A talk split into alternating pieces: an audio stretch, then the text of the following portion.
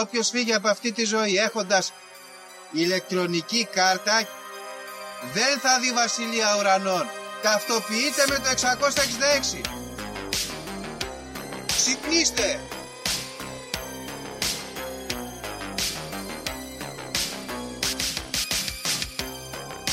Αν διαβάζεις το σπίτι τα σύμπαντα είναι άπειρα. Εγώ σου λέω είναι 7. Γιατί; Γιατί αυτές είναι οι γνώσεις μου. Βαριά με τη συζήτηση για το αν είναι επίπεδο. Είναι επίπεδο τελείως. Και όποιο πιστεύει το αντίθετο δεν το συζητάμε.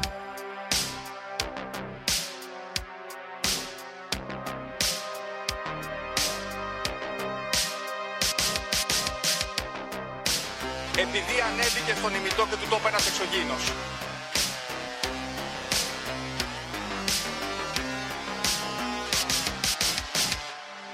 Πραγματική ιστορία κύριε Υπουργέ. Πραγματική ιστορία κύριε Υπουργέ. Πραγματική ιστορία κύριε Υπουργέ.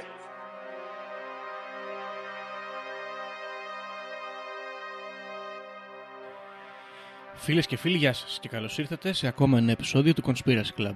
Είμαι ο Γιώργος και όπως πάντα μαζί μου ο Δήμος. Δήμο. Γεια σου Γιώργο, γεια σας φίλες και φίλοι που ακούτε αυτό εδώ το podcast. Ε, τι κάνεις Γιώργο μου, πώς είσαι εδώ; Στην Αθήνα, καλά είναι τα πράγματα από καιρό. Εκεί στην Κέρκυρα μου λες μαύρη καταχνιά. Τι παίζει εκεί πέρα; Στην Κέρκυρα, Δήμο, τα πράγματα είναι πάρα πολύ άσχημα. Βρέχει. μ, Καλά, δεν βρέχει τόσο πολύ, αλλά βρέχει αρκετά ώστε να σου τη πάει. Σκοτίνιασε ο ουρανός. Έτσι. Μαυρίλα μεγάλη, υγρασία τρομερή. Κλασικά είπα και εγώ να βάλω το αδιάβροχό μου που δεν το έχω φορέσει καθόλου φέτος. Το φόρεσα χθες. Όσο έβρεχε ήμουνα σε κατάστημα, μόλις έφυγα και λέω Να το τώρα θα χρησιμεύσει, σταμάτησε η βροχή. Και έτσι δεν ικανοποιήθηκαν οι, οι επιθυμίες μου ως προς τη μόδα, ας πούμε, και τη χρηστικότητά της. Δυστυχώς δεν, δεν πήγε καλά αυτό. Εντάξει, τουλάχιστον Γιώργο μου ήσουν προετοιμασμένο. Ναι. Και να πούμε εδώ, χάσαμε ένα επεισόδιο. Ναι, αλλά χάσαμε την κούλουμα. προηγούμενη εβδομάδα. Αλλά γιατί ακριβώς είναι η καθαρά Δευτέρα και Γιώργο, για να ξεκινήσουμε από τα καλά, γιατί αυτή η εβδομάδα δεν έχει πολύ καλά νέα γενικότερα. Πόσο ωραία γιορτή είναι η καθαρά Δευτέρα; Λοιπόν, κοίταξε, Δήμο, το θυμάμαι από παλιά. Σ' άρεσε πολύ καθαρά Δευτέρα. Εγώ δεν πέρναγα καλά πολύ την καθαρά Δευτέρα. Δεν ξέρω, συνήθως δηλαδή. Γιατί δεν, δεν έχει καλό καιρό συνήθως, ρε Δήμο. Πώς γίνεται αυτό; Αλήθεια, δεν, δεν, δεν ξέρω, δεν έχω αυτή την εμπειρία. Δεν το έχω συνδυάσει κάπως έτσι. Όχι, δεν ξέρω. Εμένα με τράβαγε και ο πατέρας μου εκεί να μου φτιάξει χαρταετούς και τέτοια. Εγώ δεν ψινόμουν. Ήθελα να παίζω Pokémon στο Game Boy και Starcraft στον υπολογιστή μου. Και με βάζανε να φτιάχνω χαρταετούς και να τρέχω στα λιβάδια και δεν πέρναγα πολύ καλά. Ζοριζόμουν. Δεν ξέρω. Κοίτα, εγώ θα το κάνω, θα προσπαθήσω να σε πείσω γιατί πιστεύω ότι αντικειμενικά είναι από τις καλύτερες γιορτές που έχουμε στην Ελλάδα. Μμμ, μμμ. Πρώτα απ' όλα τρώμε φαγητά διαφορετικά. Έχουμε και ένα τεχνητό περιορισμό που πάντα δίνει μια ελευθερία στον άνθρωπο. Αυτοί οι τεχνητοί περιορισμοί. Λέμε σήμερα νηστεύουμε, ας πούμε. Δεν νηστεύει κανένας γενικά. Την καθαρά Δευτέρα νηστεύουν σχεδόν όλοι. Ναι, ωραίο. Και τρως κάποια φαγητά τα οποία δεν είναι τόσο ωραία ώστε να τα τρως όλο τον χρόνο. Δηλαδή τρως τα ραμοσαλάτα, ας πούμε. Ναι, είναι εμένα μου ωραία, αρέσει. αλλά είναι ωραία μόνο την καθαρά. Θα έτρωγες κάθε μέρα τα ραμοσαλάτα, θα έπαιρνες στο σπίτι σου κάθε εβδομάδα; Κάθε εβδομάδα όχι, ρε παιδί μου, αλλά τρώω, τρώω, μην νομίζεις. Αλήθεια; Ναι, μ' αρέσει φουλ. Λαγάνα, γιατί δεν τρως κάθε μέρα λαγάνα; Ναι, γιατί το λέγαμε και πριν, δεν υπάρχουν λαγάνες, είναι ψέματα. δεν βγαίνουν άλλο λαγάνες. Το 1995 βγήκε η τελευταία λαγάνα, πιστεύω. Τις έχουν σταματήσει και μας πουλάνε ψωμί για λαγάνα στην τιμή του 4 ευρώ τη λαγάνα, Γιώργο. Σου λέω, βγάζουν ένα χωριάτικο, ας πούμε, απλό, έτσι με διογκωτικά, το πατάνε στην πρέσα να γίνει flat και στο δίνουν ως λαγάνα. Κάτι τέτοιο γίνεται. Είναι πιθανό αυτό. Μας κοροϊδεύουν. Γενικά λοιπόν έχεις τρώσει διαφορετικά φαγητά, Γιώργο, που δεν τα Ναι. τρώσει τις υπόλοιπες ημέρες. Σωστό. Ωραία. Δεύτερον, έχει ωραίο happening. Εξοχή και χαρταετός. Δεν τα έχουν. είναι- Είναι καλή γιορτή. Είναι εθνικό πικνίκ κάπως. Κοίταξε, θα σου πω, ε, όταν ήρθα στην Αθήνα και κάναμε εκεί χαρταετούς όλη παρέα εκεί στο γεωπονικό και τέτοια και στα, στα φάλιρα που πάλι δεν ήταν και ωραίο. Τώρα πας στο φάλιρο να κάνεις καθαρά Δευτέρα είναι λίγο μίζερο, ας πούμε. ή να κλέβεις καλάμια από το γεωπονικό για να, τα, να φτιάξεις το χαρταετό, επίσης μίζερο. Είναι η γιορτή της εξοχής. Αλλά κάπως εκεί καλύτερα πέρασα, μακριά από το οικογενειακό τραπέζι, ας πούμε, που το είχα συνδυάσει. Και ναι, εντάξει, δεν είμαι κατά δηλαδή, δεν είμαι κατά. Συμμετέχω κάθε φορά. Απλά δεν είμαι τόσο φαν όσο εσύ. Εσύ είσαι πάρα πολύ φαν. Θα μπορούσε να έχεις το, το ελληνικό fan club καθαρά Δευτέρας. Λοιπόν, δικό σου. Πραγματικά μου αρέσει πάρα πολύ, αλλά βλέπω δεν πείθεσαι δυστυχώς. Θα, θα το αλλάξουμε αυτό στο μέλλον. Μμμ, μμμ. διοργανώνοντα κορυφαίε καθαρές Δευτέρες. Και εγώ φέτος πέρασα πάρα πολύ καλά την καθαρά Δευτέρα, να σου πω την αλήθεια. Πήγαμε φιλοπάπου, ήταν πάρα πολύ ωραία. Αυτό, αν είχα συμμετάσχει σε αυτή τη συγκεκριμένη καθαρά Δευτέρα που είδα στι φωτογραφίες, ας πούμε, θα ήμουν πιο θετικός, ας πούμε, σήμερα. Εντάξει, δεν πειράζει. Του χρόνου, Λοιπόν. του χρόνου, next year. Του χρόνου, του χρόνου. Λοιπόν, άλλα. Τι άλλα να πούμε. Έχεις νέα, είπες. Έχω ναι, τα κοιτούσα τώρα εδώ. Δεν είναι και τόσο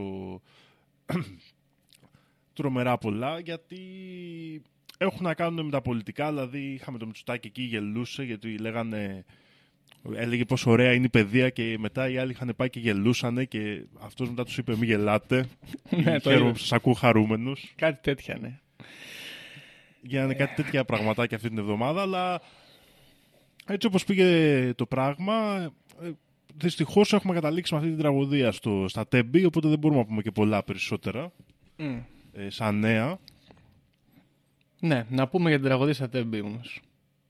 Ναι, αρχικά να πούμε συλληπιτήρια σε όλους τους ανθρώπους που έχουν χάσει κάποιον δικό τους, κάποια δικιά τους. Ναι. Είναι εντάξει, είναι άσχημο αυτό και μετά από εκεί και πέρα έχει αρχίσει μια, ωραία, μια κομμωδία σχεδόν θα την περιέγραφα Γιώργο. Για λέγες, πώς τα βλέπεις τα πράγματα. Ναι, κοιτάξτε, εγώ αυτό ήθελα να πω ότι γενικά δεν, δεν ήμουν πολύ σίγουρος. Σκεφτόμουν και χθες να πούμε σήμερα για τα τέμπη, να μην μπούμε κτλ. Τι να πούμε. Αλλά όχι να πούμε, άμα το, το, μα, να πούμε, γιατί εντάξει, ξέρω εγώ, επικρατεί μια, ένα χάος, ένα, ένα ό,τι να είναι, ας πούμε. Και από πού να το πιάσεις και πού να αρχίσεις. Δηλαδή, άμα, ξ- άμα αφαιρέσουμε το γεγονός ότι ξέρω εγώ, πεθάνανε άνθρωποι, δηλαδή να το, να το αφαιρέσουμε, να το προσπεράσουμε. Έγινε το δυστύχημα, πεθάνανε κτλ. Να πάμε να δούμε το γεγονός το ίδιο. Αυτό καθε αυτό, ευθύνες και τέτοια. Δεν καταλαβαίνω γιατί γίνεται ζήτημα, ρε παιδί μου. Δηλαδή δεν είναι εξόφθαλμα τα πράγματα. Γιατί το συζητάμε; Γιατί το συζητάμε; Όχι Και το εμείς, συζητάμε όχι εμείς, γιατί έχει- Η κοινωνία εδώ γιατί το συζητάει εννοώ. Δηλαδή είναι πραγματικά συζήτημα. όταν έχει βαλθεί μια ολόκληρη βιομηχανία δημοσιογράφων να σου λένε ότι είναι ανθρώπινο λάθος και βγαίνει και ο ίδιος ο Πρωθυπουργός και λέει πω πω έγινε μαλακή αλλά ήταν ένα ανθρώπινο λάθος δυστυχώς και προσπαθούν όλοι να τα ρίξουν σε έναν άνθρωπο για να τη βγάλουν λάδι ε, καταλαβαίνουμε γιατί, γιατί είδους συζήτηση μιλάμε ουσιαστικά. Αυτό. Δε- και γενικά, κοίτα, εγώ πέρασα από, ένα, από πολλά στάδια κατάθλιψης αυτή τη βδομάδα. Δηλαδή, πρώτα τα είχα βάλει με τους πολιτικούς, μετά τα είχα βάλει με τους δημοσιογράφους, μετά τα είχα βάλει με το κράτος Αθηνών. Ε, και ήταν- στο τέλος καταλήγω και νομίζω ότι το είχαμε, είχαμε ξα- είχα ξαναπεί κάτι παρόμοιο τότε που είχαν σκοτώσει το παιδί το, με τη βενζίνη που τον είχε πυροβολήσει ο αστυνομικός. Το bottom line είναι αυτό. Έχουμε πόλεμο και δεν το καταλαβαίνουμε κιόλας. Και όταν λέω έχουμε πόλεμο, δεν εννοώ αν πάμε να σκοτωθούμε με όπλα και τέτοια. Αλλά ρε παιδί μου, εντάξει, δεν γίνεται τώρα. Πια παιδιά δεν γίνεται αυτό το πράγμα. Δεν, εγώ έχω κουραστεί. Ε, μας κοροϊδεύουν μέσα στα μούτρα μας. Αυτό Έχω είναι, κουραστεί, αυτός ναι, είναι ναι. ο πόλεμος. Αυτό έχω κουραστεί. Είναι πόλεμος ε, αισθητικής αξιών και ε, πραγματικά άμα και νοημοσύνη στο τέλος τέλος. Δεν μπορεί τώρα να βγαίνει ο κάθε Πρετεντέρης. Όλοι αυτοί. Υπάρχει ένα πάρα πολύ ωραίο σύντομο βίντεο, σαν ε, σούμα, ας πούμε, στο Luben, μπορείτε να το βρείτε, που έχει όλους τους καλούς δημοσιογράφους ε, και την τρομερή δουλειά που κάνανε δύο-τρεις μέρες μετά το συμβάν. Τις δύο βασικά, από την πρώτη μέρα του συμβάντος. Ρε μαλάκα, και εμένα ξέρεις τι με συγκλώνησε. Με συγκλώνησε αυτό που έλεγε ο Τσίμας νομίζω και άλλοι δημοσιογράφοι πιάσανε και λέγανε κάτι αντίστοιχα μετά ότι όλα τα μεγάλα έργα στην Ελλάδα έχουν γίνει με, με ζωές Τα- αθώων. Ναι, είναι ωραίο αυτό. Ελληνική τραγωδία είναι αυτό. Ναι, τι κινησμός είναι αυτό, δηλαδή ε, γεφύρια τσάρτας χτίζουμε. Ναι, για να φτιαχτεί, ηφηγένειες. δηλαδή να έχουμε ένα πράγμα ε, βασικό. Ε, πρέπει να θυσιάσουμε ανθρώπους για να μπορούμε να πηγαίνουμε με ασφάλεια από την Αθήνα στη Θεσσαλονίκη με το τρένο. Είμαστε καλά, δηλαδή μπορεί να το πει αυτό ο άνθρωπος και να σταθεί στην τηλεόραση. Μου φαίνεται γελίο και ακραίο ταυτόχρονα. Εντάξει, αυτό είναι το πολύ φοβερό εδώ πέρα, ότι αυτά τα πράγματα λέγονται και δεν είναι καινούριο. Αυτό είναι που με σοκάρει περισσότερο. Δηλαδή το αυτό που σου έλεγα και πριν την τριχογράφηση. Τα ίδια λέγαμε και με τη δολοφονία αυτού του παιδιού, τα ίδια λέγαμε και με το μάτι, τα ίδια λέγαμε και με, το... με τις πυρκαγιές στην Εύβοια, όλα αυτά τα πράγματα. Κάθε φορά τα ίδια λέμε και τους δημοσιογράφους. Δηλαδή είναι δυνατό να είναι ένα συνδικαλιστικό ζήτημα της κοινωνίας από το 2000 αυτή η ιστορία και να μην έχει ειπωθεί στα μίντια και να βγαίνουν οι συνδικαλιστές να τους το λένε και οι δημοσιογράφοι να λένε «Α, εντάξει, οκ, δεν, δεν έκανα τη δουλειά μου, δεν πειράζει, κλάιν, ξέρω εγώ». Ή όπως έλεγε άλλος Παπαδόπουλος που ρωτούσε Ακριβώς αυτό και ε, ρωτούσα, ξέρω εγώ, τον συνδικαλιστή, ε, Μα και εσείς, σαν συνδικαλιστές, γιατί δεν μας ενημερώσετε; Και του λέω, Άλλω έχουμε κάνει εξώδικα, έχουμε κάνει αιτήσεις απεργίας και αυτά. Και του λέω, Μετά να μην αναλωθούμε στα συνδικαλιστικά. Ναι, να μην όμως». αναλωθούμε στα συνδικαλιστικά. Όπως και ο άλλος, υπήρχε δημο... ε, βουλευτής τώρα της Νέας Δημοκρατίας, ο οποίος είχε απέναντί του ένα μηχανοδηγό και έλεγε ο μηχανοδηγός τα προβλήματα και λέει: Δεν ξέρω, δεν ξέρω, δεν μπορώ να μιλήσω για αυτά, δεν είμαι υπεύθυνος, δεν γνωρίζω. Και του λέει: Έχουν γίνει δύο επερωτήσεις, ξέρω εγώ, από το Κουκουέ και από το Μέρα 25. Και ο άλλος ο άλλος προφανώς δεν ήταν στη Βουλή να κάνει τη δουλειά του, να ακούσει, δεν ενημερώνεται για αυτά. Είναι όλη μέρα στα κανάλια να βρει για τον Πολάκη, ας πούμε. Και λέει: Α, ναι, εντάξει, λέει, όπου πότε είναι φοβερό, λέει, πρέπει να σκύψουμε, να σκύψουμε πάνω τα προβλήματα. Λουμπάγκο θα πάθουμε. Ναι, ναι. Πραγματικά, τι να πρωτοπούμε σε αυτό το θέμα. Δεν είναι και για πολλή ανάλυση. Δεν είναι για πολλή ανάλυση, αλλά είναι για πάρα πολύ οργή. Δηλαδή, και...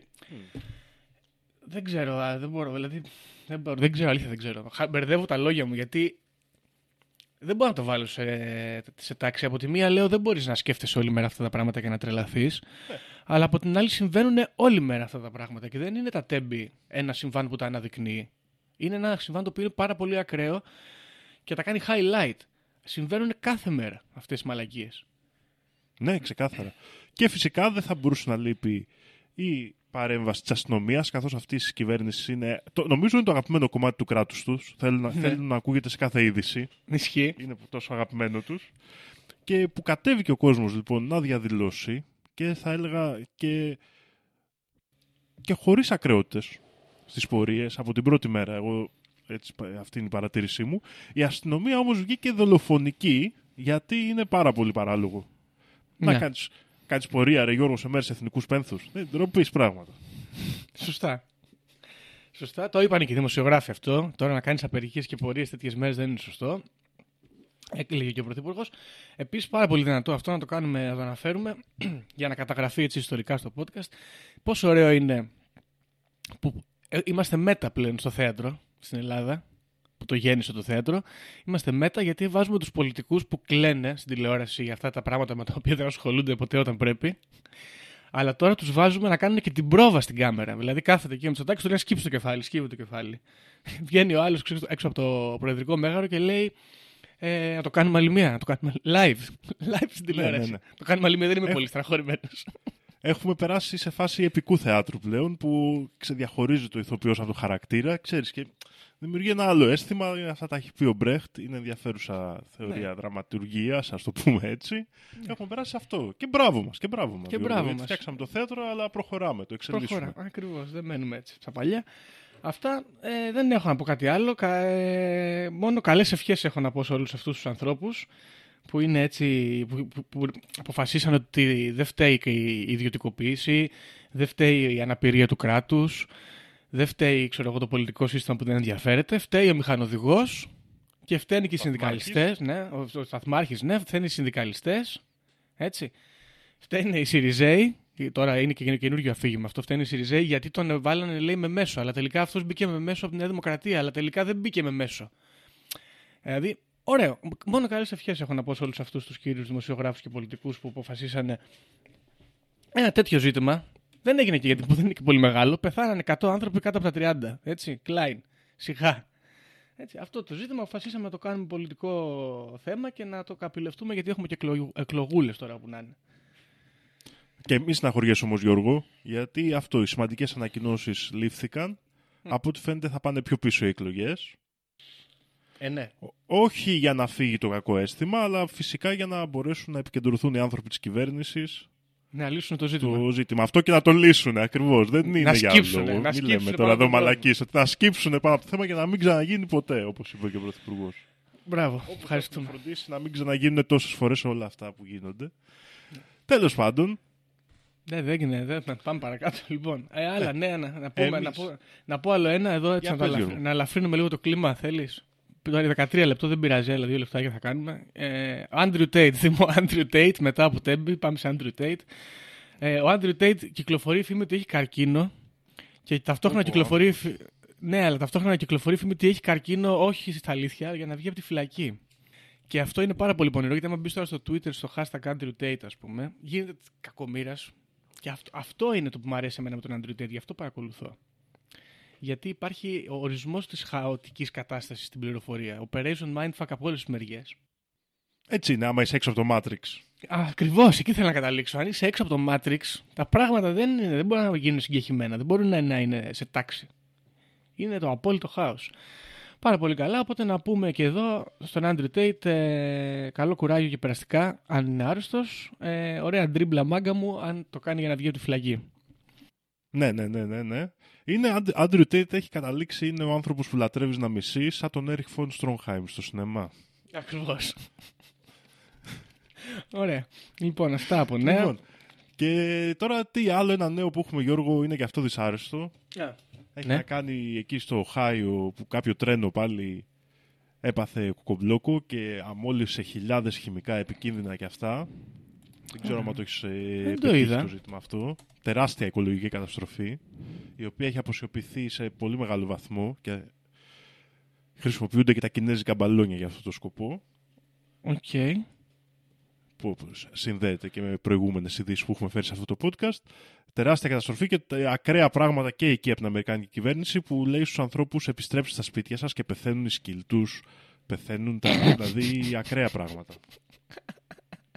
Ωραία. Ναι, τους λένε πάντα σπίτι σας πρέπει να έχετε Γύρισε δουλειές ο να άλλο κάνετε, σπίτι του ας και πούμε. πέθανε η γάτα του, ξέρω εγώ, σε μία μέρα. Ωραίο. Ωραίο. Μάλιστα. Ε, περιοχή λέγεται East Palestine. Ναι, ναι, ναι. Περίεργο όνομα, ε. Μάλιστα. Και τι, όντως έχουν πάει σπίτια τους, ε. Μπράβο. Τι να πω. ναι. Μάλιστα. Μα τι να κάνουν και οι άνθρωποι αφού δεν μπορούν να πάνε πουθενά. Σωστό. Ωραίο. Καλά πάμε. Καλά πάμε. Αυτά δυστυχώς κακές ειδήσεις. Κακές ειδήσεις αυτήν την εβδομάδα. Τίποτα Ναι. ελπιδοφόρο. Δεν πήγε καλά. Εγώ όμως συνεχίζω να έχω ελπίδα. Δεν, τι να κάνουμε, θα τη βγάλουμε, θα την παλέψουμε. Για πάμε, ρε Δημό. Έχει έχεις Να κάνουμε ελπίδα. κι Έχεις, εμείς. έχεις φέρει θέμα με ελπίδα. Έχω, προσπαθώ να την κρατάω. Όχι, δυστυχώς ούτε το θέμα έχει πολύ ελπίδα, αλλά έχει. ωραία, ωραία. Για πάμε. λοιπόν, για να ξεκινήσουμε λοιπόν με το θέμα μας. Για πάμε, ναι. Θέλω να ξεκινήσω με μια μικρή ιστορία. Μμμ. Στην οποία, η οποία ξεκινάει σχετικά πρόσφατα, το, το χειμώνα του 2017, στην Αμερικανική πρεσβεία της Αβάνας, στην Κούβα. Οκ. Εκεί είναι ένα μεγάλο κτίριο που λέγεται Μαλεκόν, εκεί βρίσκεται η Αμερικανική πρεσβεία και σε αυτή δουλεύει η πρωταγωνίστριά μας που με το όνομα Όντρεϊ Λί που δεν είναι πραγματικό. Στην Αβάνα αυτή ήταν κάτρι ας πούμε στο Υπουργείο Εξωτερικών Οκ. της Αμερικής, εκεί ηλικίας περίπου 40 χρονών και ζούσε με τον σύζυγό της και δύο δίδυμα παιδιά που είχαν εκεί πέρα και περνούσε καλά. Εντάξει, υπήρχε πίεση και καλά υποτίθεται από τη δουλειά, αλλά γενικά η ζωή της ήταν καλή. Μμ. Αυτοί λοιπόν την προηγούμενη χρονιά του 2016 είχαν ήδη ένα περίεργο συμβάν, καθώς γυρίζοντας από διακοπές λέει στο σπίτι τους στην Αβάνα, τους έπιασε μπόχα. Μπόχα. Μπόχα τρελή. Και Μπόχα και ανακάλυψαν δυσωδία. ότι ο καταψύκτης τους είχε βγει από την πρίζα και τους φάνηκε περίεργο γιατί ήταν σίγουροι ότι δεν το είχαν βγάλει αυτοί, αλλά δεν το έδωσαν περισσότερη σημασία. Οκ, είχαν σαπίσει τα κρέατα, ας πούμε. Ναι, είχαν σαπίσει όλα τα κρέατα μέσα στα ψυγεία και αυτά και ήταν μια μπόχα τρελή. Μμ. Επέστρεψαν λοιπόν στη ρουτίνα τους και φτάνοντας στο, στο Μάρτιο του 2017 γυρίζει σπίτι η Όντρεϊ Λί από την πρεσβεία, φτιάχνει φαγητό και τρώει με τα δίδυμά της και ο άντρας της έλειπε. Στις 8 η ώρα λοιπόν, αφού πλένει τα πιάτα, αυτή νιώθει μια πίεση στα αυτιά, της, στο κεφάλι της, πολύ έντονη και σαν να πρίζεται ο εγκέφαλός της.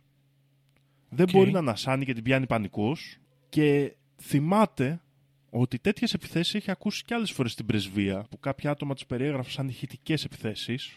Και θυμάται ότι στη συζήτηση αυτή κάποιος, ε, ας το πούμε έτσι, πράκτορας εκεί πέρα, είχε πει να φεύγετε από το σημείο άμα σας συμβεί αυτό. Οκ. Νιώθοντας χάλια λοιπόν και μην μπορώντας να καταλάβει τι συμβαίνει γύρω της και ακούγοντας έναν τρομερό ήχο στα αυτιά της, φεύγει από την κουζίνα, βγαίνει, πηγαίνει προς το υπνοδωμάτιο που ήταν στην άλλη μεριά του σπιτιού και έχει αρχίσει και νιώθει καλύτερα. Οκ. Το, τα προβλήματα όμως δεν τελείωσαν εδώ, γιατί ξυπνώντας την επόμενη μέρα, πονούσε τρομερά το κεφάλι της και στις επόμενες εβδομάδες παρατηρούσε ότι έχανε την ισορροπία της, έπεφτε πάνω σε πόρτες, της λέγανε κάτι και το ξεχνούσε μετά από ένα λεπτό, Χάζεψε. χάζεψε. Και στην αρχή δεν ήθελε και να το δηλώσει, γιατί σου λέει θα χάσω τη δουλειά μου εγώ εδώ πέρα. Ξέρεις πώς είναι οι Αμερικάνοι. Πάνε να μας το περάσουν και εμάς που αγχώνονται να πούνε Έτσι, τέτοια μπράβο, πράγματα. ναι, ναι, ναι. Λοιπόν, α, μίλησε όμως τελικά γι' αυτό όταν έγινε μεγάλο θέμα μέσα στην υπηρεσία, φτάνοντας ουσιαστικά στο, στα μέσα του 2017, όπου πολλοί πράκτορες CIA και πολλοί υπάλληλοι της πρεσβείας και διάφορα άλλα άτομα άρχισαν να καταγράφουν παρόμοιες περι, περιπτώσεις και φτιάχτηκε αυτό που έχει μείνει γνωστό ως το σύνδρομο της Αβάνας. Οκ. Δεν ξέρω, έχεις ακούσει για το σύνδρομο της Αβάνας, Γιώργο; Το έχω ακού... το, δεν ξέρω αν το έχουμε ξανααναφέρει. Ακουστά το έχω, δεν ξέρω ακριβώς τι γίνεται. Αλλά νιώθω ότι την έχω ξανακούσει την ιστορία κάπως. Πολύ ωραία. Να πούμε εδώ ότι το θέμα το έχει ζητήσει και η φίλη Μαριάννα, η οποία έχει εργαστεί και σε ένα βίντεο για το, αυτό το σύνδρομο, το οποίο θα το βάλουμε και κάτω στα link. Και το σύνδρομο της Αβάνας, λοιπόν, περιγράφει μια μυστηριώδη πάθηση, η οποία έχει συμβεί σε πάρα πολλούς πράκτορες, που οι πρέσβεις ή λοιπούς εργαζόμενους της πρεσβείας, αρχικά στην Αβάνα, αλλά Γιώργο μετά μεταπίδησε σε όλο τον κόσμο, στη Ρωσία, στην Κίνα και σε χώρες της Ευρώπης αργότερα. Έχει επηρεάσει περίπου 200 ανθρώπους μέχρι σήμερα. Γίνεται ακόμα έρευνα για το τι συμβαίνει και γενικά είναι ένα πάρα πολύ μυστήριο ε, πράγμα κατασκοπίας και πιθανόν προπαγάνδας όπως θα δούμε πολλοί αναφέρουν αργότερα. Οκ. Το σύνδρομο της Αβάνας λοιπόν περιλαμβάνει μια όντως υπαρκτή εγκεφαλική βλάβη Γιώργο Μμμ. η οποία έχει βρεθεί με διάφορες μαγνητικές που έχουν γίνει και ε, περιγράφεται από τα θύματα της σαν να ξεκίνησε με κύματα μιας πίεσης στο κεφάλι τους και ήχους δυνατούς που πολλοί περιγράφουν και ως τζιτζίκια. Οκ, σαν να ακούς πολύ δυνατά τζιτζίκια. Ακριβώς. Μάρα. Κάποια θύματα έχουν περιγράψει ότι είναι σαν να ένιωθαν ότι βρίσκονταν σε μια αόρατη ακτίδα, ε, ακτίδα ενέργειας Μμμ. εκείνη τη στιγμή και μόλις ε, μετακινούνταν ένιωθαν τα συμπτώματα να τελειώνουν. Οκ. Όμως τα, τα συμπτώματα δεν τελείωναν, δηλαδή μετά από την αρχική επίθεση παθαίνανε όντως ζημιά. Να σου ρωτήσω κάτι. Όταν λέμε, είπες πριν ότι το σύνδρομο αυτό έχει αποδειχτεί, ας πούμε, από κεφαλογραφήματα και τέτοια, ότι ε, έχει προκαλέσει, ε, μάλλον τα άτομα που λένε ότι το πάθανε έχουν όντως πάθει κάτι. Αυτό, Ακριβώς. ας πούμε, το έχει μελετήσει κάποιο department επίσημο; Ναι, ναι, ναι, ναι. Οκ. Θα το δούμε και παρακάτω. Έχει μελετηθεί και είναι ακόμα υπάρχει η περίπτωση. Τα συμπτώματα, τα εξωτερικά, περιλαμβάνουν όπως είπαμε πονοκεφάλους, ζαλάδα, σαν να έχεις πάθει μια μίνι άνοια σε κάποιους βαθμούς. Οκ. Ξεχνάνε και τέτοια. Μμμ. Οι ερευνητές που μελέτησαν μαγνητικές των ατόμων αυτών λένε ότι μοιάζει με διάσειση χωρίς όμως να υπάρχουν πληγές που θα μπορούσαν να έχουν προκαλέσει αυτή τη διάσειση. Οκ. Και για το shell shock που είπες, ακριβώς είχαν βρει παρόμοιες μαγνητικές σε στρατιώτες από τον πόλεμο του Κόλπου που είχαν υποστεί από βόμβες. Wow. Μιλάμε δηλαδή για μεγάλη κλίμακα διάσεισης, όχι Ναι, ναι, ναι. διάσειση απλά λίγο να ξεκουραστώ, με μόνιμη εγκεφαλική βλάβη. Ακραίο. Λοιπόν, το σύνδρομο του Αβάνας λοιπόν ξεκίνησε να αναφέρεται από το 2016, οπότε μιλάμε επί προεδρίας του Ντόναλτ Τραμπ, ο οποίος και αυτός ασχολήθηκε με το ζήτημα, αλλά πλέον τη μεγάλη έρευνα την έχει ξεκινήσει ο Γιώργο Τζο Μπάιντεν, ο οποίος το θεωρεί από τα κύρια ζητήματα που πρέπει να λυθούν αυτή τη στιγμή στην Αμερικάνικη εξωτερική πολιτική. Αυτό είναι πολύ ύποπτο. Για πάμε. Ένα άλλο ύποπτο ιστορικό είναι το γεγονός ότι οι επιθέσεις αυτές ξεκινάνε στην Κούβα ένα χρόνο μόλις αφότου έχει τελειώσει το εμπάργκο στην Κούβα. Αν θυμάσαι που είχε πάει και ο Ομπάμα, Ναι, ναι, ναι, ναι. ναι. το 2015 λοιπόν έληξε το επίσημο εμπάργκο των ΗΠΑ στην Κούβα και το 2016 ξεκινάνε οι πρώτες επιθέσεις αυτού του φαινομένου που ονομάζουμε σύνδρομο της Αβάνας. Μμ. Υπάρχουν, όπως καταλαβαίνεις, πολλές θεωρίες που να το εξηγούν, οι οποίες ε, στην προκειμένη θεωρία είναι και επίσημες, καθώς προέρχονται από ερευνητικές πηγές. Ναι, κρατικές. Στην αρχή, ναι, ναι, κρατικές αλλά και ανεξάρτητες αρχές, αμερικάνικες που έχουν κάνει έρευνες. Οκ. Στην αρχή, όπως καταλαβαίνεις, η λογική, ας το πούμε, επίθεση ήταν προς τους κουβανούς, ε, οι οποίοι όμως μετά από έρευνες και συνεργάστηκαν και οι ίδιοι με τις Αμερικάνικες αρχές και πολλά κουβανέζικα πανε- πανεπιστήμια έκαναν έρευνες πάνω στα ζητήματα, ε, έφυγαν λίγο από την, ε, ξέρεις, από το επίκεντρο της επίθεσης και θεωρήθηκε ότι πρόκειται για κάποια διαφορετική περίπτωση. Ναι. Περίμενα, ότι δεν είναι επίθεση, ότι είναι, ξέρω εγώ, πάθηση; Α, όχι, ότι είναι επίθεση ή ίσως και πάθηση, θα Α. δούμε κάποιες άλλες θεωρίες, αλλά ότι δεν προέρχεται από τους κουβανούς στο προκειμένο σημείο. Οκ, οκ, οκ. Δεν φάνηκε δηλαδή οι Αμερικάνοι να μπορούν να στοιχειοθετήσουν κάποια κατηγορία εναντίον της Κούβας Της Κούβας, ναι. σαν οκ. χώρα ότι έχει πρόσβαση σε τέτοια συστήματα ή ότι μπορεί να κάνει τέτοιες επιθέσεις. Σωστά. Η, κεντρι...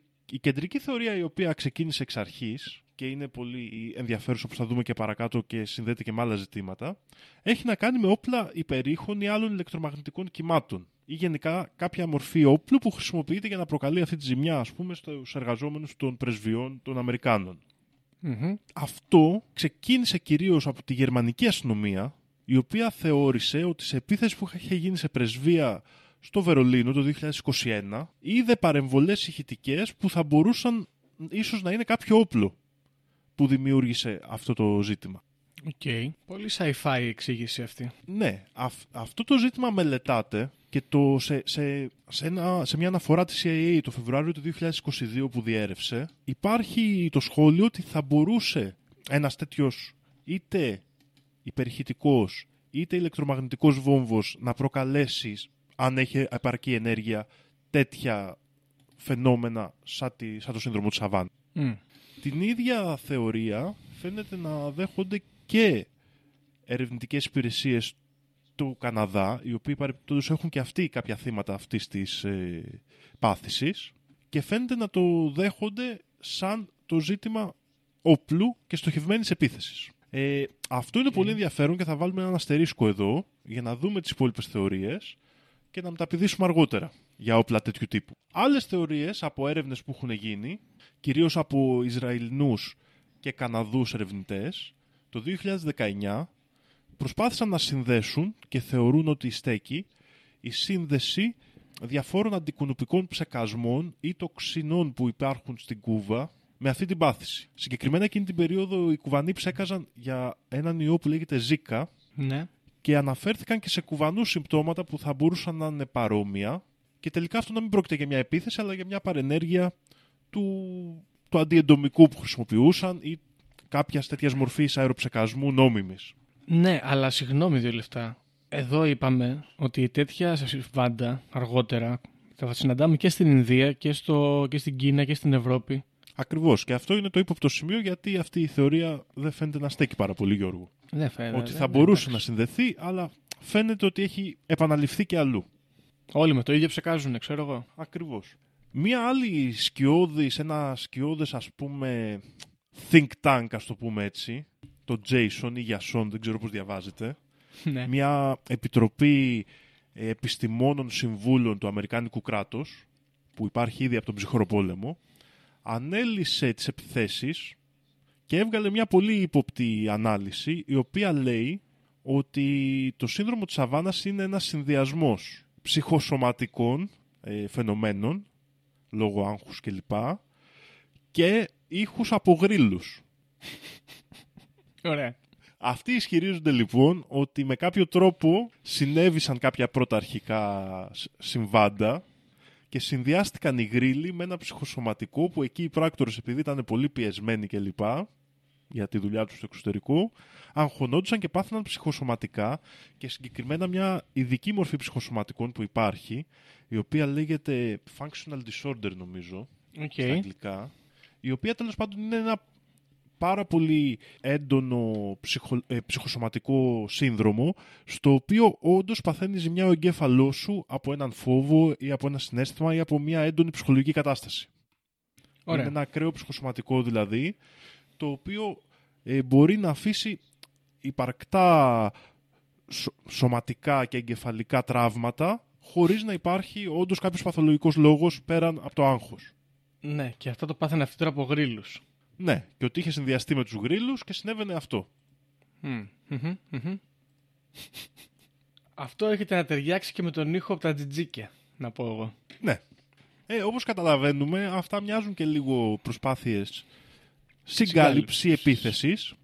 Όμως, μια άλλη θεωρία έρχεται να πει ότι αυτό το σύνδρομο είναι το ίδιο μια ολόκληρη φάση προπαγάνδας και σκοπός του είναι να επηρεάσει τις εξωτερικές πολιτικές των Αμερικάνων. Και από Να ποιους είναι αυτή η χρησιμοποιηθεί προπαγάνδα; δηλαδή από το Αμερικανικό κράτος ώστε να επηρεάσει και να δημιουργήσει εχθρότητες ή φιλίες όπου χρειάζεται στην εξωτερική του πολιτική. Ότι εργαλειοποιείται δηλαδή. Οκ, ότι Παραδείγματος τύπου- χάρη για να πούμε είναι οι Ρώσοι, Είναι οι Ρώσοι ακριβώς, ναι, οκ. είναι οι Κινέζοι. Ναι, αλλά και αυτή η θε- ιδέα όμως πέφτει στην ίδια λούπα ότι αυτές οι επιθέσεις φαίνεται να συμβαίνουν και σε άλλες χώρες, οι οποίες μάλιστα παράδειγμα η Ινδία και η Κίνα, είναι φίλα προσκείμενες στους Ρώσους όσον αφορά τις μεγάλες ε, συμμαχίες, τύπου είναι BRICS αυτοί. Ναι, αλλά πάντα αφορούν Αμερικάνους υπαλλήλους. Α, δηλαδή και στην Ευρώπη και στην Ινδία και στην Κίνα είναι Ναι, πάντα κάποια φυσικά, πρεσβεία. μιλάμε κάποια σε τέτοια. πρεσβείες. Ναι, ναι, ναι, ναι, ναι, ναι. Α, οκ, οκ, οκ. Μιλάμε πάντα και η μόνη άλλη χώρα που έχει επηρεαστεί είναι οι Καναδοί. Που είναι εντάξει τώρα το ίδιο πράγμα. ναι, που θα μπορούσαμε να πούμε ότι εντάξει, δηλαδή μπορεί να δικαιολογηθεί αυτό το, αυτή η θεωρία, θα μπορούσε να στέκει. Βέβαια, Γιώργο, και εδώ λίγο πολύ αυτό είναι το ιστορικό του συνδρόμου, αλλά θέλω να κάνω μια σύνδεση με, το, με την ύπαρξη τέτοιων όπλων. Και αυτά που βρήκα είναι αρκετά ενδιαφέροντα. Μπορούμε Οκ. να πάρουμε σαν επόμενο κεφάλαιο. Όπως και να έχει λοιπόν, λίγο πολύ αυτά είναι τα ιστορικά για το σύνδρομο της Αβάνας. Πρόκειται για μια μυστηριώδη πάθηση και έχει και πάρα πολύ, είναι μια ας το πούμε θεωρία συνωμοσίας σε ένα βαθμό που στηρίζεται και ερευνάται πράγματι αυτή τη στιγμή από όλο το Αμερικάνικο κράτος. Οκ, θα μπορούσε να είναι βέβαια. Κάτσε λίγο. Αυτό είναι το 16 ξεκινάει. Αυτό θα μπορούσε να είναι και κάποιο είδους ε, μαζικής υστερία όμως κατάσταση. Ναι. Αυτά, αυτό, αυτή η κατάσταση πέφτει, ξέρεις, στη θεωρία του ψυχοσωματικού. Ναι. Αυτή που αναπτύξαμε. Αυτοί ισχυρι- ισχυρίζονται ότι υπάρχει κάποια τέτοια μορφή μαζικού ψυχοσωματικού. Όχι υστερίας ακριβώς, αλλά τέτοιου ζητήματος. Ναι, ναι, ναι. ναι.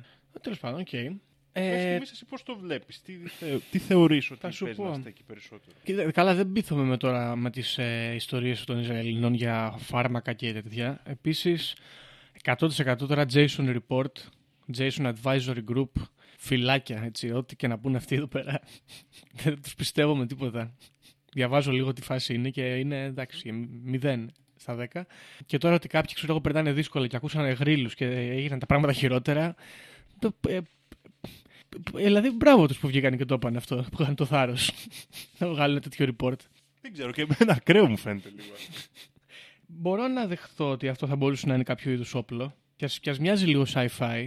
Δεν μου φαίνεται εντελώς περίεργο να έχει δημιουργηθεί κάτι το οποίο είναι δύσκολα ανοιχνεύσιμο και χρησιμοποιείται έτσι σαν ε, οργανισ- όπλο δολιοφθοράς ας πούμε υπαλλήλων σε σημαντικές θέσεις. Γιατί αυτό γίνεται εδώ πέρα.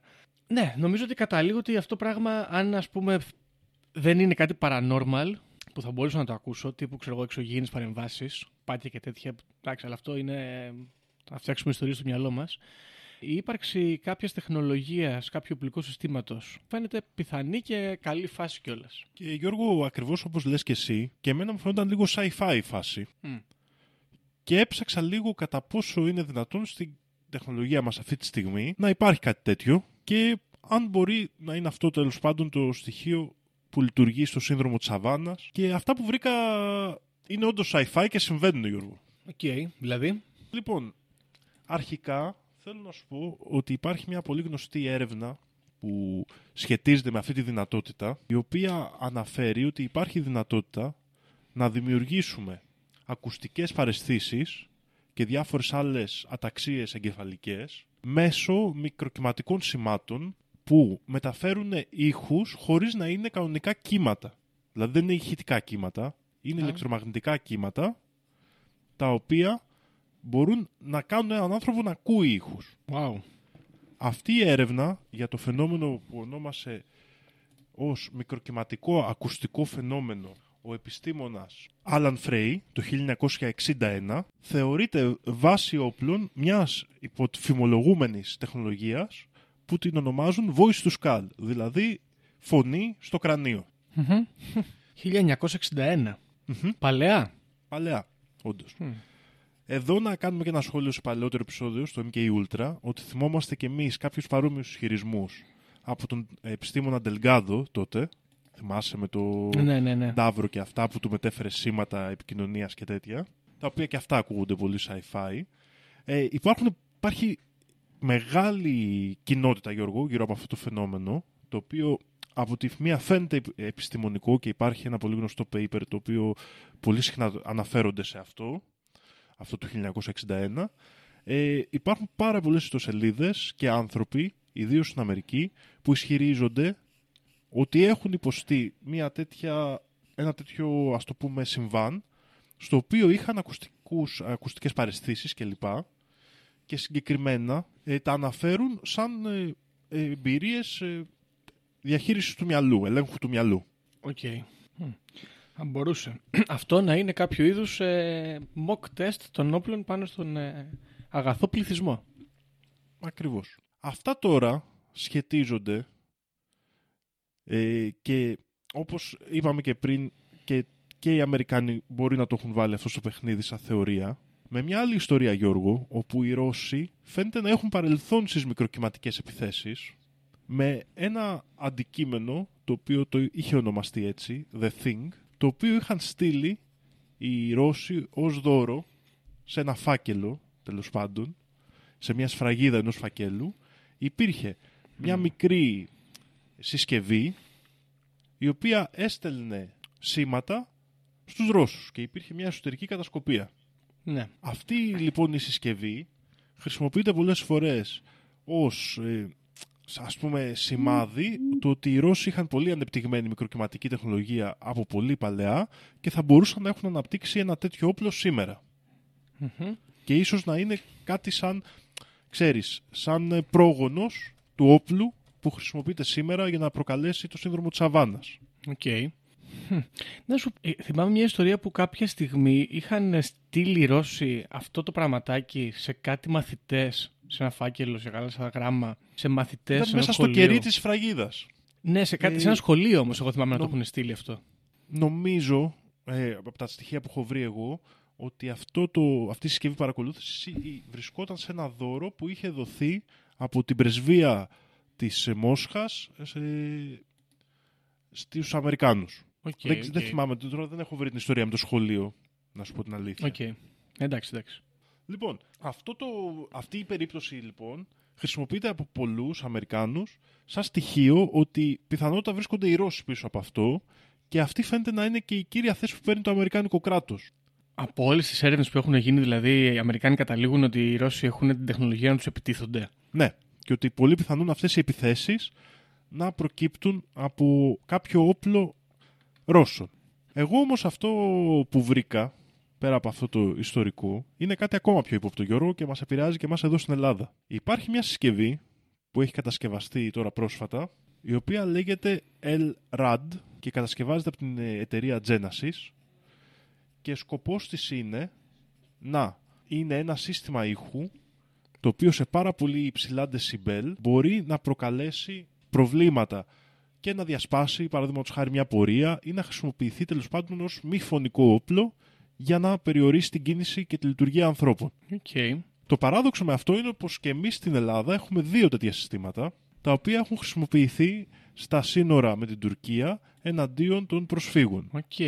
Α, μπορείς να βρεις και φωτογραφία του, L, του LRAD Ακριβώς. στο, στο Google. Είναι ένα πράγμα σαν προβολέας. Φοβερό. Δεν μου μπορεί να το φορτώσει και πάνω στην αύρα αυτό ή σε αυτά τα, τα άρματα που έχουν εδώ για τις πόλεις, για Ναι, τις ναι, πορείες. το βάζεις εκεί από πάνω Τέλειο. και τους τσιτώνεις στα αυτιά. Μαλάκα. Ναι. Υπάρχουν λοιπόν φημολογίες, Γιώργο, ότι το, υπάρχει και εξελιγμένο LRAD, το οποίο λειτουργεί και με την ικανότητα στόχευσης. Και πολύ πιθανόν ένα τέτοιο όπλο να βρίσκεται πίσω από το σύνδρομο της Αβάνας. Οκ. Όταν λέμε στόχευσης, ας πούμε, τι εννοούμε από δορυφόρο, ξέρω εγώ, σαν, ε, σαν μικρό πιστολάκι. απ' την α- Εννοούμε με δυνατότητα στόχευσης ότι μπορεί να είμαστε εμείς δίπλα, να παθαίνω εγώ το πρόβλημα από το όπλο και εσύ να μην το παθαίνεις. Μμ, Α, μεγάλης ακριβίας τέλος πάντων τότε. Ναι, οκ. Μμμ, μμμ. Γιατί το LRAD μέχρι στιγμής δεν φαίνεται να έχει κάποιες τέτοιες δυνατότητες. Ναι. Σε όλα αυτά έρχεται να προσθεθεί Γιώργο και μια καινούρια φουτουριστική συσκευή από μια εταιρεία στο Ισραήλ, την Noveto Systems, η οποία υπόσχεται ότι μπορεί να στείλει ήχο σε ένα άτομο μέσω μικροκυμάτων που δεν τον ακούει κανένας άλλος και με αυτόν τον τρόπο να δημιουργηθούν προσωποποιημένες ακουστικές εμπειρίες. Οκ. Αυτό βέβαια εδώ πέρα διαβάζω ότι χρειάζεται και μικροτσίπ όμως στον άνθρωπο. Ή, του- ή τουλάχιστον έτσι ισχυρίζονται εδώ. Εδώ διαβάζοντας στο άρθρο από The Times of Israel δεν αναφέρει κάτι τέτοιο. OK, OK. Audio Express. Εντάξει, μπορεί να είναι πιο, παλιό, πιο παλιό αυτό που βλέπω εγώ, δεν ξέρω. Οκ. Αλλά αυτό εδώ πέρα όμως θα μου πεις. It works both ways. Θα μπορούσε να είναι φτιαγμένο για να μπορείς να επικοινωνείς με τον πράκτορά σου, ας πούμε, χωρίς να υπάρχει δυνατότητα interception. Αλλά με την ίδια τεχνολογία μπορείς να του κάνεις και το μυαλό ομελέτα. Μα αυτό είναι το ζήτημα εδώ πέρα. Μμ. Ότι και για να έχει φτάσει σε ένα σημείο που μια εταιρεία να το βγάζει εμπορικά, νομίζω σίγουρα θα έχει ξεφτιλιστεί πρώτα η έρευνα για το πώς μπορούμε να το χρησιμοποιήσουμε επιθετικά. Ειδικά στη χώρα Ναι. του Ισραήλ. Με την Καλά. τεράστια πολεμική βιομηχανία. Πολεμική βιομηχανία τους ισχύει. Επίσης, βλέπω εδώ τώρα μόλις μπήκα στο Kickstarter, στο site του Kickstarter, και βλέπω Noveto Sound Beamer 1.0 Invisible Headphones. Ωραία, και όταν λέμε Invisible Headphones δεν εννοούμε ότι να υπάρχουν ακουστικά που είναι αόρατα, εννοούμε ότι δεν φοράς ακουστικά. Απλά έχει ένα Και πράγμα ακούς σαν. ήχο, μόνο εσύ. Ναι, έχει, απέ- βάζεις κάτω σαν ε, soundbar ένα πράγμα που είναι σαν subwoofer και άμα σε- κάτσεις απέναντί του ας πούμε, ακούς μόνο εσύ. Φοβερό. Αυτό Γιώργο και ξεκίνησα λοιπόν αυτό και έψαχνα πράγματα τέτοια Ναι. και φαίνεται ύποπτη η περίπτωση ενός τέτοιου όπλου που μπορεί να κάνει ηχητικές επιθέσεις χωρίς ήχο ουσιαστικά με ηλεκτρομαγνητικά κύματα. Ναι, λοιπόν, κοίταξε να δεις τώρα τι γίνεται. διότι Εγώ έχω κάποιες ιδέες εδώ. Λοιπόν, καταρχάς από μπροστά θα το πω, ε, δεν πείθομαι με Ρώσους. Εντάξει. Ναι. Ε, ε, ε, είμαι, σε- είμαι σε αυτή τη φάση της ζωής μου. Δεν πείθομαι με τεχνολογίες Ρώσων και τέτοια. Είναι 2023 μάγκες. Μέχρι και πριν από αρκετό καιρό, ψηλοπρόσφατα, τα είχαν ψηλοβρει μεταξύ τους. Δεν υπήρχαν διαζητήματα, δεν τα κάνουμε αυτά τα πράγματα. Άμα ψάχνετε να βρείτε καινούργιες τεχνολογίες, προθυμένα πράγματα, Ισραηλινοί. Ωραία, αυτοί έχουν ρίξει τα, τα budget τα μεγάλα σε πολεμική high-tech βιομηχανία. Εκεί γίνεται η φάση η καλή. Εκεί φτιάχνονται τα μοντέρνα πρα- συστήματα. Ισραήλ. Οπότε πείθομαι με LRAD Genesis, το βλέπω κιόλας εδώ μπροστά μου και μαράκα είναι πολύ δυστοπικό. Εθνικά περήφανος Δήμο που έχουμε κι εμείς, LRAD, γιατί όλα τα είχαμε, αυτό μας έλειπε. Ε, εντάξει, έρχεται να κουμπώσει εδώ και να με πείσει ακόμα περισσότερο ότι πρόκειται για κάποιο είδους όπλο. Αλλά το ζήτημα είναι ότι εδώ τώρα ε, εγώ πέφτω σε μια αντίφαση. Γιατί αν είναι Ισραηλινό το όπλο, όπως και πείθομαι να είναι, γιατί και επιτίθονται στους ε, φιλοϊσραηλινού Αμερικάνους; Γιώργο, εδώ ε, έρχεται εμένα η δική μου θεωρία να συμπληρώσει, γιατί μέχρι στιγμής συμφωνώ πλήρως. Πιστεύω ότι οι Αμερικάνοι, συνεργαζόμενοι με το Ισραήλ, επιτίθενται για άλλη μια φορά στους δικούς τους πράκτορες, όπως έχουν ξανακάνει στο MK Ultra και σε άλλα τόσα συμβάντα που έχουμε συζητήσει και στο παρελθόν, για να δημιουργήσουν εντάσεις και να μπορούν να τις χρησιμοποιήσουν σε επίπεδο εξωτερικής πολιτικής. Μ' αρέσει. Operation Mindfuck πάλι. Ωραία. Ε, καλό είναι αυτό και ε, πολύ, πολύ, ναι, είναι πάρα πολύ πιθανό. Ισχύει. Έχει ξαναγίνει ούτως ή άλλως δεν. ε, πλέον έχουμε μέσα σε αυτή τη φάση Δήμος στο podcast δεν, ε, δεν σε εκπλήσουν τα πράγματα. Πώς σου φαίνεται; Δεν ξέρω, δεν ξέρω. Έτσι αυτή μου δημιουργείται με, με βάση πάντα να το πω εδώ τα αντιαμερικάνικα αισθήματά μου ότι οι Αμερικάνοι είναι πίσω απ' όλα. Σωστό. Πιστεύω λοιπόν ότι είναι τόσο ολοποδίτες που έχουν κάποιο τέτοιο κάποιο εξελιγμένο εργαλείο από αυτά που φαίνεται ότι υπάρχουν και πραγματικά με εξέπληξαν ότι υπάρχουν το οποίο το χρησιμοποιούν για να τραυματίζουν τους υπαλλήλους τους και να λένε ότι το κάνανε οι Ρώσοι ή οι Κινέζοι ανάλογα με το ποιον συμφέρει κατά περιόδους γιατί και αυτό που το στηρίζω Γιώργο, το στηρίζω σε άλλο ένα στοιχείο ότι αν μελετήσουμε την, τις έρευνες που γίνονται κατά περιόδους φαίνεται να στοχοποιούν άλλη χώρα ανάλογα με το ποια μας βολεύει. Μμ. Δηλαδή ξεκίνησε με την Κούβα, γίνανε κάτι τραβαλάκια, δηλώσανε οι Κουβανοί λίγο υποταγή, δεν το κάναμε εμείς, είμαστε καλά παιδιά. Λύθηκε το ζήτημα, έφυγε η Κούβα από το προσκήνιο. Περάσαμε στη Ρωσία, την αφήσαμε λίγο, ξαναπήγαμε στην Κίνα, Ναι, ναι. ξαναπήγαμε στη Ρωσία, ανάλογα δηλαδή λίγο συμφεροντολογικά αλλάζει και η έρευνα η επίσημη του κράτους. Σωστό.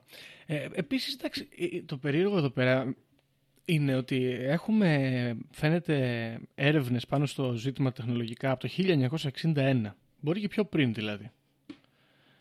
Πιθανόν. Γιατί αυτό το 1961, Voice to Scan, είναι επίσημο. Οπότε, μπο- ξέρω εγώ, θα μπορούσε και 10 χρόνια πριν να το κάνανε επίσημο. Αλλά τέλος πάντων, ας, ας πάρουμε αυτό ως αφετηρία. Το 1961 μέχρι το 2016 είναι πολλά χρόνια. Ε, για κάτι το οποίο είναι γνωστό αλλά ταυτόχρονα άγνωστο. Δηλαδή είναι, είναι στο κοινό, σαν γνώση, μπορεί κάποιος να το βρει, το voice to scan. Αλλά ή επίσης να, μπεις, να, να μπεις εδώ ας πούμε στο Kickstarter να χρηματοδοτήσεις ε, το subwoofer αυτό που κάνει αυτή τη δουλειά. Ή να πας σε μια πορεία ξέρω εγώ στην Αγγλία και να δεις να σου πετάνε μαγνητικά κύματα στο κεφάλι για να παθαίνεις πονοκέφαλο. Αλλά ταυτόχρονα το ζήτημα του Havana Syndrome και του όπλου είναι ναι, στο, εφάπτεται στο συνωμοσιολογικό επίπεδο. Αστείο δεν είναι αυτό; Ναι, Πλάκα έχει. ισχύει, ναι. Εντάξει, βέβαια εδώ η συνωμοσία Είναι- είναι, είναι προωθημένη. Έτσι. Είναι ότι επιτίθονται στους δικούς τους. Αλλά άμα βγεις έξω στον κόσμο και πεις ότι έχουμε ένα όπλο που μοιάζει με προβολέα και σου πετάει μαγνητικά κύματα και σου προκαλεί δυσφορία στον εγκέφαλο, θα σε περάσουν για λίγο περίεργο. Είναι μια πραγματικότητα, ναι, ότι είναι ένα περίεργο κομμάτι τεχνολογικό και σου λέω κι εγώ εξεπλάγει από τα πράγματα που βρήκα που μοιάζουν να κάνουν περίπου αυτά που υπόσχεται, μάλλον αυτά που στοιχειοθετείται ότι κάνει το όπλο που προκαλεί το σύνδρομο της Αβάνας. Γιατί δεν το πεις, δηλαδή... αλ- Ήταν λίγο, μου φαινόταν λίγο ακραίο ότι μπορούμε να έχουμε τέτοια ικανότητα. Βέβαια και την τεχνολογία των Ρώσων, να πούμε εδώ ότι μην την μειώνουμε, γιατί φαίνεται ότι ειδικά ως Σοβιετική Ένωση είχαν μεγάλες υποδομές, είχαν ρίξει πολύ εστίαση στην έρευνά τους στα μικροκύματα και ο- το πρώτο ας πούμε αυτό το, το σύστημα παρακολούθησης το μικροσκοπικό που υπήρχε στο συμβάν του 52 με το αντικείμενο ήταν ε, πραγματικά τεχνολογικό επίτευγμα για την εποχή και το είχε κατασκευάσει μάλιστα ο Θέρεμιν που είχε κατασκευάσει και το γνωστό όπλο. Ναι. Τι να πω, ρε, δεν ξέρω. Ε, εμένα αυτό που μου κάνει εντύπωση εδώ πέρα είναι ότι ασχολείται το κράτος, υπάρχουν μαρτυρίες, φαίνεται να υπάρχει μια εξήγηση η οποία εφάπτεται σε υπαρκτή τεχνολογία η οποία είναι ευρέως γνωστή, ευρέως γνωστή. είναι εκεί έξω τέλος πάντων, αλλά το θέμα πέφτει στη- στο συνωμοσιολογικό χώρο. Πονηρό, πολύ πονηρό. Ναι, ναι, ναι, ναι. Εντάξει, τώρα όσο και αφορά τους Ρώσους, και επειδή πριν, πριν είπα ότι δεν πείθομαι, προφανώς, παιδί μου, εντάξει, και ειδικά τότε στο ψυχρό πόλεμο, τα πράγματα ήταν ε, πιο τεταμένα, άρα περισσότερα budgets, περισσότερη έρευνα κτλ. Ε, αυτά χτίζονται, ρε παιδί μου, ξέρεις. Μπορεί να ξεκίνησε στους Ρώσους, το αναπτύξαν οι Αμερικάνοι, να το τελειοποίησαν οι Ισραηλινοί. Έτσι δουλεύουν αυτά. Ναι, πιστεύω. ναι, φυσικά. Φυσικά έτσι κάπως πάει και δεν ε, νομίζω υπάρχει ποτέ καμία αμφιβολία ότι το κεφάλαιο είναι η πραγματική να τους πούμε αντιεθνικιστές δεν, δεν περιορίζονται από τέτοια προβλήματα εθνικά ναι, για εννοείται. να εξελίξουν τα όπλα τους και να πάνε μπροστά αυτή τη φάση. Μμ. Μάλιστα. Α, Οπότε, ναι, εγώ συνοψίζοντας εδώ, ε, πείθομαι πάρα πολύ. Νομίζω ότι συμφωνούμε κιόλας. Ε, ότι η ιστορία αυτή έχει να κάνει με ένα σαμποτάζ της ίδιας κυβέρνησης προς τους δικούς της ε, πράκτορες και υπαλλήλους. Με τεχνολογία. Εντάξει, κατά πάσα πιθανότητα Ισραηλινή. Αυτό δεν έχει να λέει και πολλά. Εγώ αυτά τα βλέπω λίγο ίδια. Αμερικάνικη Ισραηλινή. Όταν μιλάμε για πολεμική βιομηχανία, πολύ κοντά είναι αυτά. Νατοϊκά κόλπα, ας το πούμε. Με σκοπό να δημιουργηθεί προπαγανδιστικό αίσθημα. Ωραίο. Ναι, είναι πιθανό αυτό. Όπως είπαμε, είναι μια περίεργη η περίπτωση και για μένα το άλλο ενδιαφέρον κομμάτι της είναι αυτό, η εργαλειοποίηση της νομοσιολογίας που γίνεται εδώ, φαίνεται να γίνεται μάλλον από το Αμερικάνικο κράτος, του πώς δηλαδή δημιουργεί ένα ζήτημα στο οποίο παίζουν μπάλα και συνωμοσιολόγοι και τελικά ίσως παίξουν μπάλα και υπέρ των συμφερόντων Ναι, ναι. ε, του Αμερικάνικου κράτους. Πέφτει στην παγίδα. Και ας πούμε. νομίζω. Ναι, ναι, ναι. Είναι λίγο σαν πολλές από τις απαντήσεις θεωρίες να ευνοούν τέλος πάντων τις εξωτερικές πολιτικές των Αμερικάνων και να φανούν, ας πούμε, σαν ότι είναι θύματα κάποιας κατάστασης, κάποιας Ναι. επίθεσης. Εντάξει, αυτό και λοιπά. τελικά καταλήγει να γίνεται τρόπ στο συνωμοσιολογικό χώρο. Εγώ παρατηρώ. Ε, το ξαναείδαμε και στην περίπτωση του Μπένοβιτς, του Πολ Μπένοβιτς, και υποθέτω ότι θα, άμα ψάξουμε περαιτέρω, μπορούμε να το βρούμε και σε άλλες ιστορίες συνωμοσιολογικές. Να στείνεται η θεωρία συνωμοσίας από τους ίδιους τους ε, κατηγορούμενους, ας πούμε, για να έρθουν οι κατήγοροι να τους ε, βοηθήσουν στο αφήγημά τους. Αυτό. Ντρίμπλα, πονηρή. Εντάξει. Τι να πω. Αλλά ρε Δήμο δεν είναι στενάχωρο όμως. Δηλαδή να βγαίνει τώρα η κυρία Όντρε Λί και να λέει ότι είχε πονοκέφαλο και ο- ένιωθε δυσφορία από- απέραντι ας πούμε, από τζιτζίκια. Δηλαδή από τον πιο ωραίο ήχο της φύσης. Τον πιο χαλαρωτικό. Ναι. Να τον έχουν κάνει. Ήρθε να το τον έχουν- καλοκαιράκι. Ναι, και να τον έχουν διαστρεβλώσει έτσι να είναι, ξέρω εγώ. Πω, πω, πω, πω. Ναι, είναι άσχημο, είναι άσχημο αυτό. Τέ, τέτοιοι είναι. Μάλιστα. Ωραία. Εσύ γνώμη κάτι περισσότερο έχουμε από αυτό; Δεν ξέρω, όχι. Κοίτα να δεις, ε, αισθητικά μου αρέσει σαν θεωρία, Μμ. λίγο έτσι όπως τα διάβαζα, γιατί με έβαλε, επειδή είναι και σύγχρονη και επειδή περιλαμβάνει και αυτά τα ιδιαίτερα όπλα που, όπως είπες και εσύ, είναι κρυμμένα σε, ο- σε εμφανές σημείο μεν αλλά κρυφά, μου έδωσε μια φάση πολύ cyberpunk να την πούμε έτσι. Okay. Τι Ναι. παίζονται κόλπα τέτοια σύγχρονα, αλλά αυτό δεν είναι και απαραίτητα καλό ταυτόχρονα. Ε, καλό, ναι, εντάξει. Είναι αυτό, φτιάχνουμε τεχνολογία. Αυτό είναι το στενάχωρο, Δήμο. Αυτό είναι το στενάχωρο. Ότι γενικά, άμα κοιτάξεις την ιστορία του κόσμου, είμαστε σε ένα από τα καλύτερα σημεία, ωραία. Αλλά πάλι έχουμε κατάθλιψη. Όλοι. Ναι. Με τη φάση. Γιατί έχουμε κατάθλιψη, Γιατί θα μπορούσε όντως η ζωή αυτή τη φορά να είναι πολύ καλύτερη από ό,τι είναι τώρα. Ανταυτού, αντί να πάρουμε την τεχνολογία λοιπόν να γίνουμε καλύτεροι άνθρωποι, να περνάμε καλύτερα, να ράζουμε, έχουμε τεχνολογία για να ανάβουμε το θερμοσύφωνα από το ταξί καθώς πάμε σπίτι και για να σου κάνει όλα τα μυαλά κοιμά με μαγνητικά κύματα. Από την άλλη δηλαδή. άκρη της γης. Ναι, κατάλαβες. Δηλαδή είναι και εντάξει, προφανώς είναι... δεν μπορεί να είναι ευχάριστο αυτό. Και νομίζω, ναι, Γιώργο, ότι τώρα κάρφωσες πολύ ένα πολύ κεντρικό κομμάτι της σύγχρονης κατάθλιψης. Ότι από τη μία το επίπεδο της ζωής μας είναι καλό, αλλά από την άλλη βλέπουμε ότι υπάρχει ενέργεια και χαλιέται ενέργεια και υπάρχει δυνατότητα και τεχνολογία και κατανόηση για να μπορούμε να ζούμε πάρα πολύ καλύτερα. Και αυτό είναι που μας δημιουργεί την κατάθλιψη, ας πούμε. Ναι, μα γιατί ξέρεις τι γίνεται εδώ. Και Δηλαδή έχεις το, έχεις το, το pool ας πούμε, της τεχνολογικής εξέλιξης, αυτή τη, είναι, αυτό, αυτό, αυτό το πλέγμα με τα πράγματα και το χωρίζουμε στη μέση. Το παίρνει το σύστημα, ας πούμε, το, οι κυβερνήσεις ή οποιοδήποτε, ας πούμε, το παίρνουν για να σου γαμίσουν την ψυχούλα και, και φτιάχνουν πράγματα τέτοια παρανοϊκά, όπως παραδείγματος χάρη το Elrad. Και από την άλλη, σου δίνουν και σε ένα κομμάτι της τεχνολογίας για τη ζωή σου, το οποίο είναι για πέταμενο. Και, Το οποίο είναι αυτό το- subwoofer ναι, ναι, είναι το για να subwoofer. ακούς μουσική μόνος σου και να μην ενοχλείς για- το γείτονα στην πολυκατοικία. Μάρακα, δεν είναι να ενοχλείς το γείτονα. Άμα δεις τη φωτογραφία στο Kickstarter, είναι μια ζωγραφιά που είναι ένας τύπος στον καναπέ. Απέναντι βλέπει ποδόσφαιρο και, και καλά έχει από κάτω το subwoofer του Elrad που του χτυπάει τα κύματα. Και δίπλα είναι η γυναίκα του και διαβάζει βιβλίο. Και δεν μιλάνε, ξέρω εγώ. Αλλά αυτός δεν ενοχλεί τη γυναίκα του που βλέπει ποδόσφαιρο. γιατί το ακούει μόνο αυτός. Οπότε μπορούμε να κάτσουμε τώρα εδώ πέρα σαν δύο ξένοι πολύ άνετα. Δεν ενοχλούμε. Ναι, είναι τέλειο.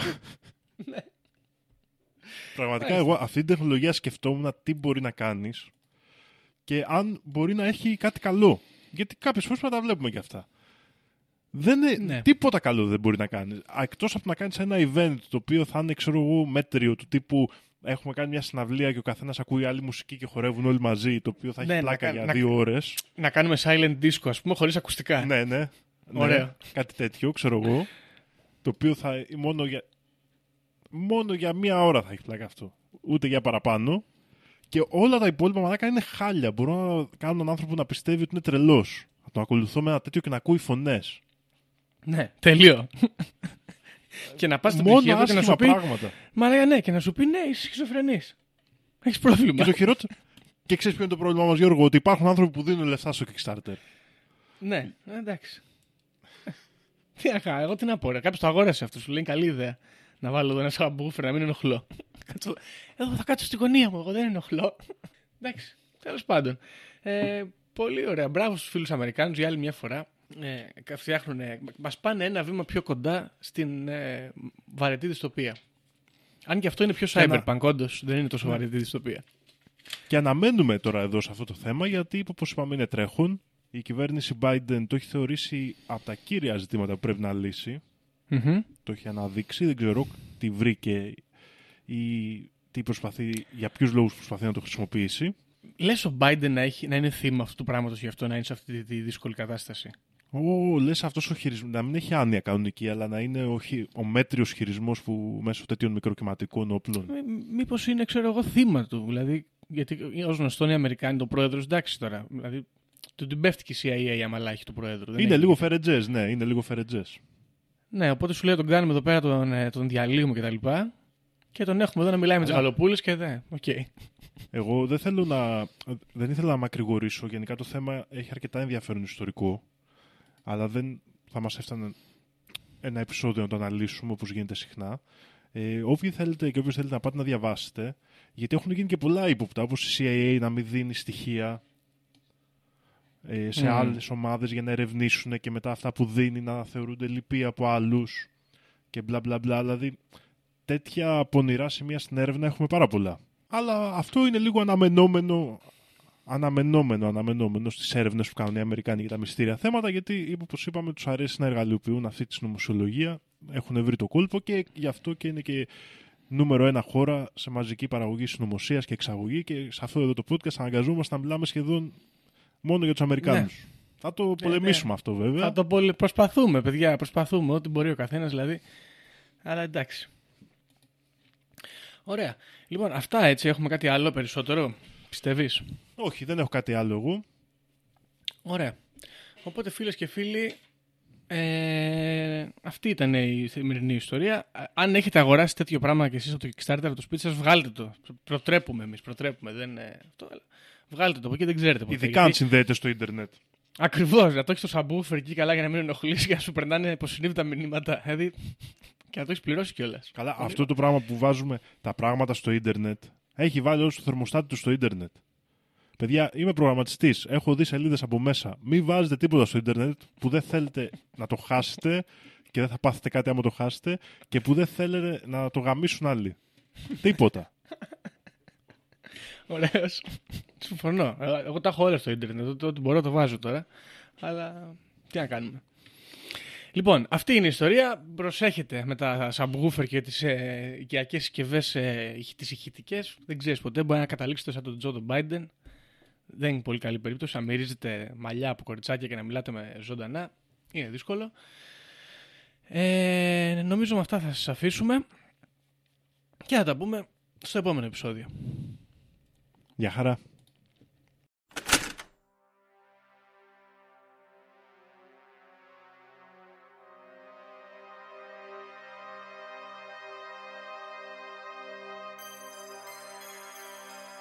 Όποιος φύγει από αυτή τη ζωή έχοντας ηλεκτρονική κάρτα δεν θα δει βασιλεία ουρανών. Ταυτοποιείτε με το 666. Ξυπνήστε!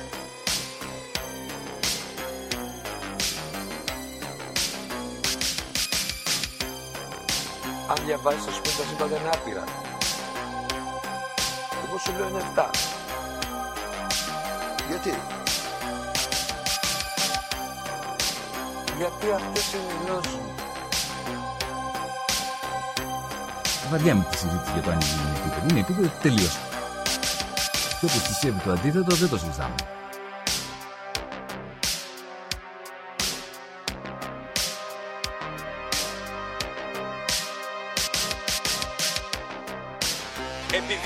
Ανέβηκε στον ημιτό και του το είπε ένας εξωγήινος.